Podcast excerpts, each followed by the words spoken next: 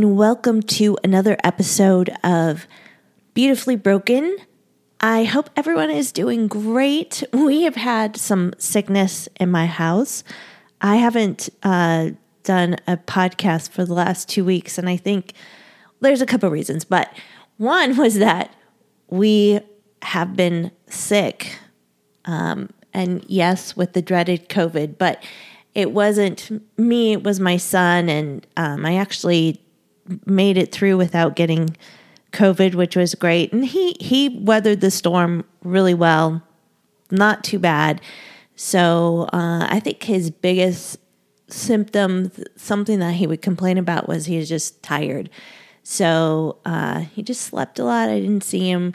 We just, stuck food by his door, and and now he's doing great. So I'm glad that he is well and that we do not have it before Thanksgiving, which is something that I am thankful for. So I hope you all are doing well. It's so hard to believe. I feel like 2020 is like some sort of weird vortex where we've been sucked in, and it feels like this is the never-ending year, and yet somehow we're already at Thanksgiving. Does anybody else feel that way? It's like such a weird feeling. Like it's been so entirely the longest year of my life, and yet it's been, relatively short too. I don't know how to put that into words, but some weird vortex feels right. It's definitely been a weird year. So I hope you all are doing well. Thanksgiving is such we love Thanksgiving in my home. It was something that we celebrated when the kids were growing up. We had this tradition, and we chose Thanksgiving. Maybe because of my birth order, my parents had grandchildren by the time I started having children. So their Christmas was already pretty well set as far as watching the other older grandchildren opening Christmas presents and whatnot. So Greg and I chose Thanksgiving to kind of make that really super family-friendly holiday. I always go over to my mom's house the Wednesday before Thanksgiving. In fact, doing it again this week to decorate her home for Christmas. And then we spend the night, Wednesday night, and Thursday morning it's biscuits and gravy, and we get ready for Thanksgiving dinner. My mom used to host it. She doesn't host it anymore, so it's not as hectic, I suppose, as it used to be. But the kids loved it growing up. They come to Mama and Papa's house, and they spent the night. And, of course, for us adults, it's a little bit more, there's a lot involved of packing. And even though it was overnight, it was kind of a hassle. But it was something that we made a tradition, and my kids loved it. So Thanksgiving for us was kind of like our big holiday. Not that Christmas wasn't, but there's just so much family tradition around it.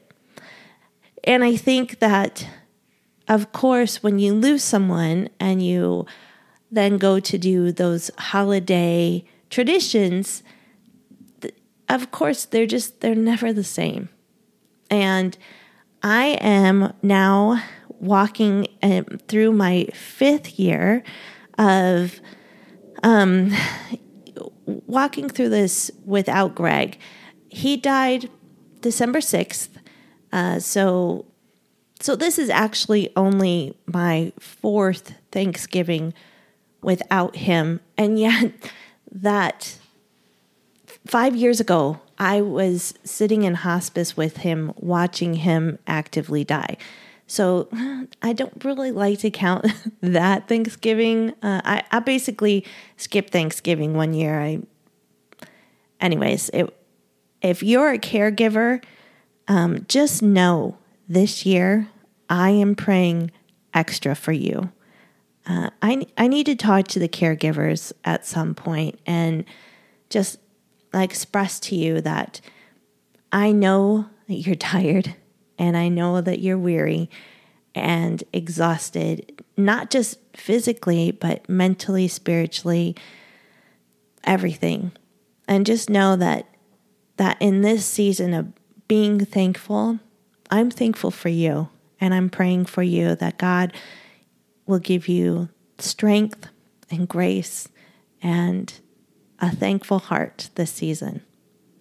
So walking into all these seasons, especially the holiday seasons, is difficult when you've lost a loved one. And I know that the first several years, I just kind of was numb through them. And it wasn't until a particular Christmas that I kind of changed the way I was doing holidays for my kids. I'll talk about that later. But I definitely go into every holiday season now trying to focus just on that particular holiday. So this year has been about being thankful. And there's so many things to be thankful for. I love reading Paul's writing because Paul, he led a difficult life. And most of the books he wrote was from prison. And that alone is not necessarily a place where, things are nice and rosy and whatnot. But he knows what it's like to suffer. He knows what it's like to be lonely. He knows what it's like to miss out and to feel isolated. And in Ephesians 5:20, Paul writes, "Giving thanks always and for everything to God the Father in the name of our Lord Jesus Christ." And, first reading that, you're like, of course, Paul, like the preachers always say, give thanks always for everything. But seriously, he was in prison when he wrote that.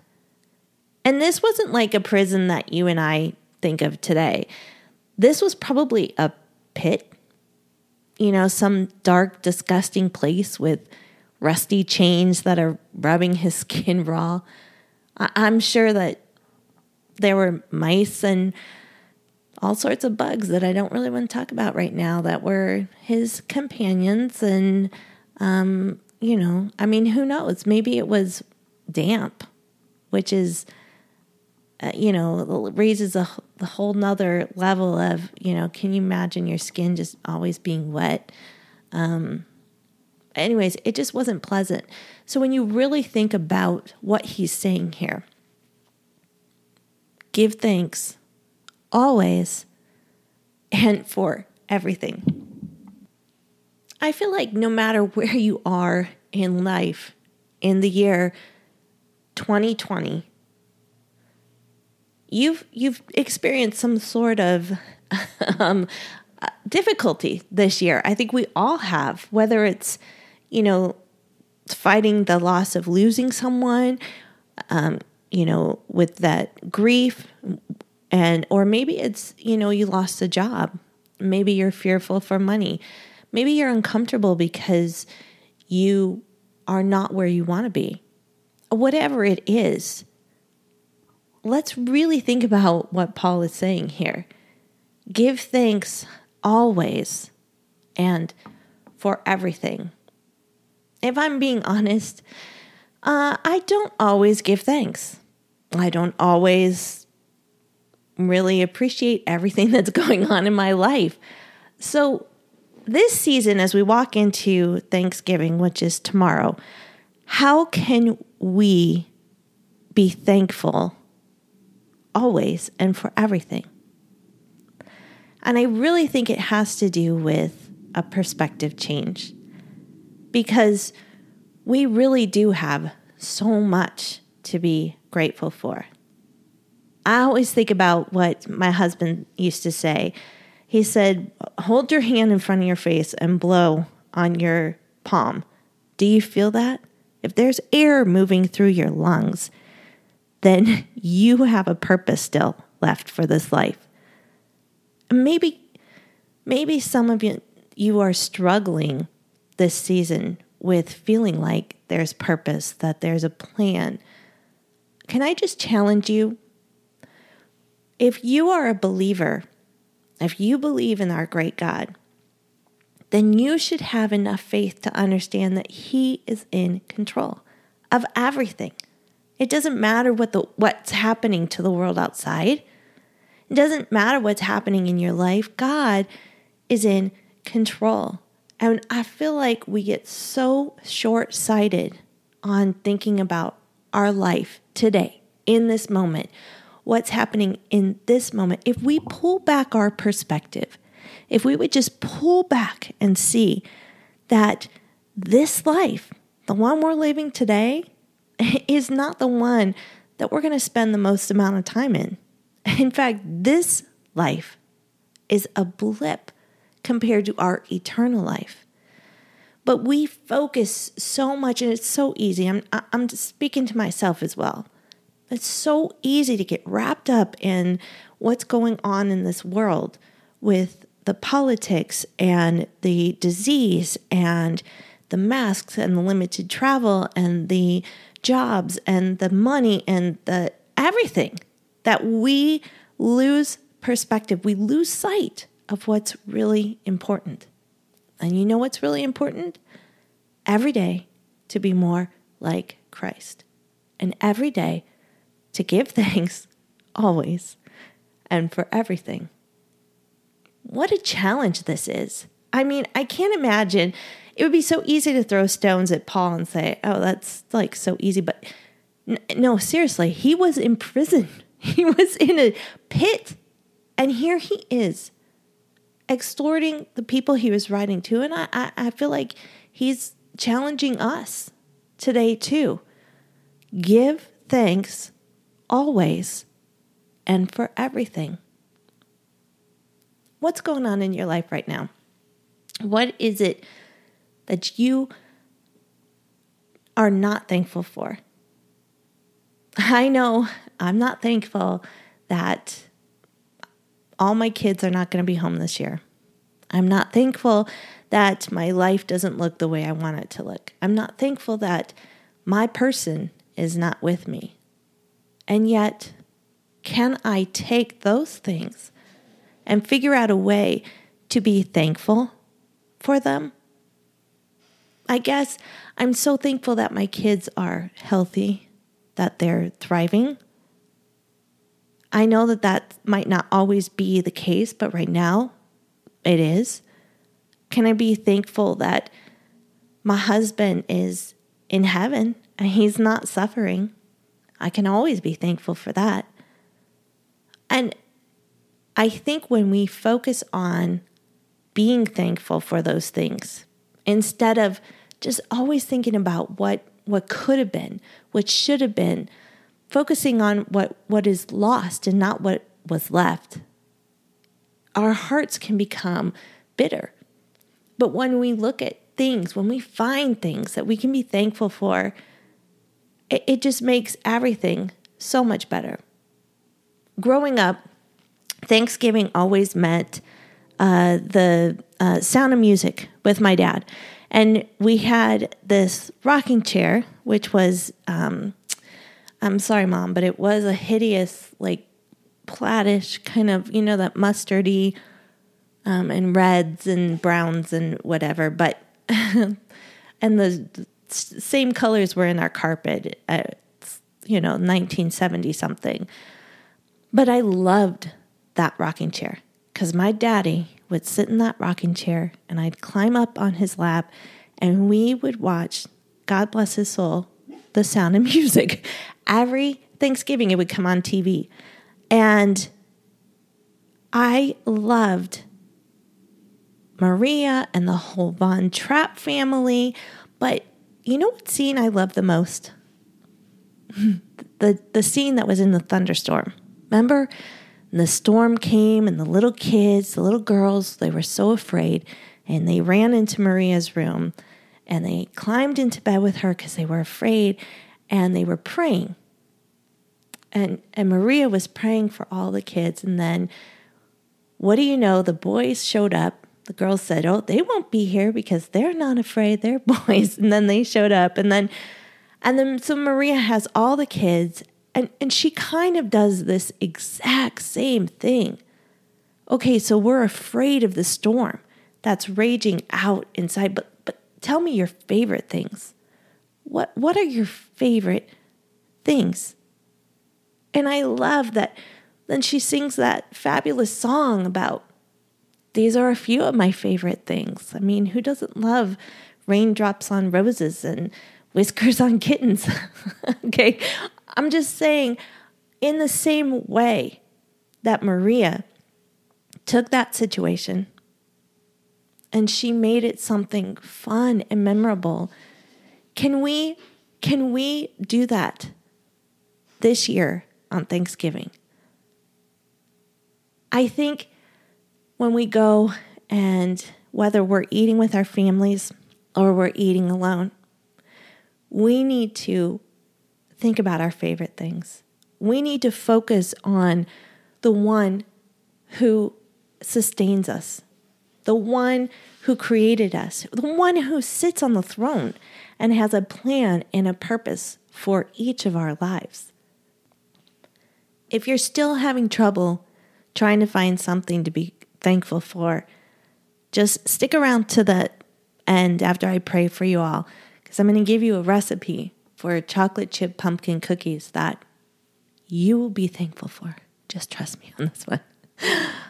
But friend, if you are struggling today, I am right there with you.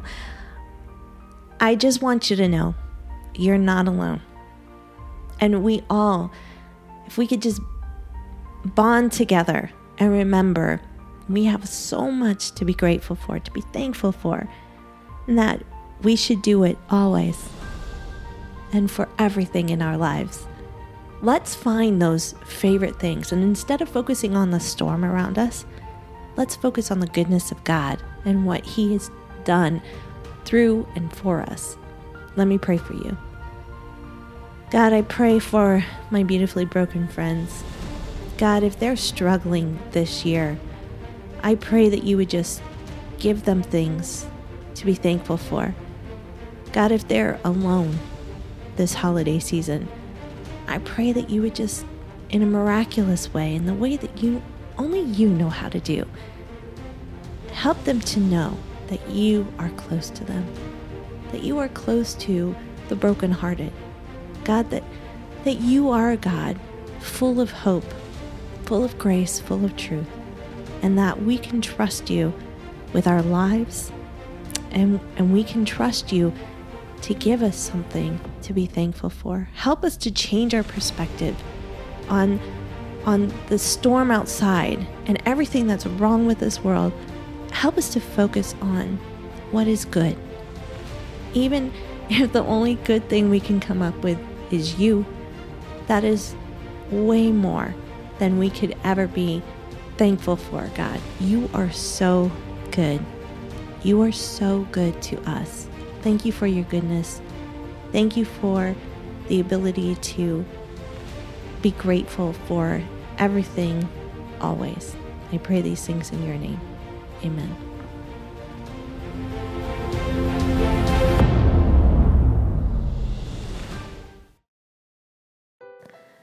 Okay, I hope you're all ready for these amazing cookies that are seriously going to change your life. All credit goes to the blogchef.net.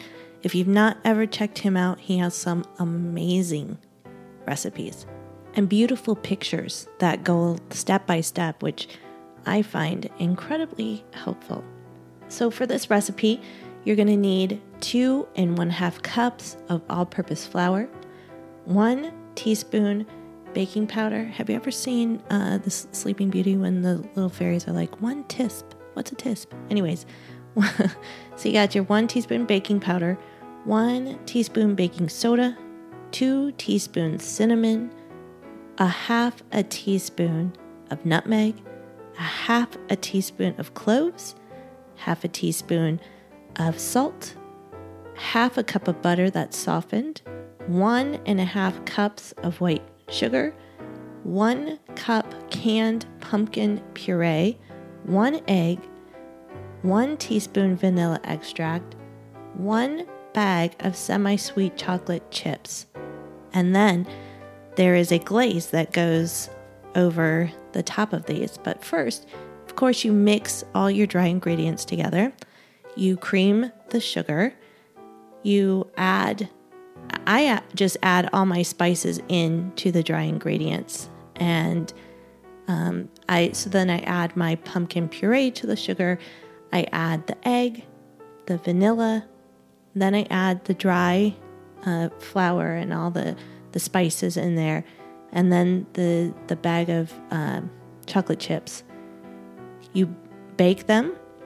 I mean, clearly you bake them, but you bake them at 350 degrees for between 15 and 20 minutes. And I don't make these cookies like super large, probably, a teaspoon size shape. And then I always try to pat it down just a little so that it'll cook evenly. And then you add the glaze. And here is the glaze. It's 2 cups of confectioner's sugar. That is powdered sugar for the layperson. 3 tablespoons of milk, 1 tablespoon of butter that's melted, and 1 teaspoon of vanilla extract. And then you just glaze those suckers up. And I'm telling you, I'm not even joking, life-changing. And you will be grateful. You'll be thankful. You'll have something to thank the Lord. And honestly, the time that I enjoy them the most, for breakfast with a cup of hot coffee. So enjoy. Happy Thanksgiving, everyone. I'm grateful for you.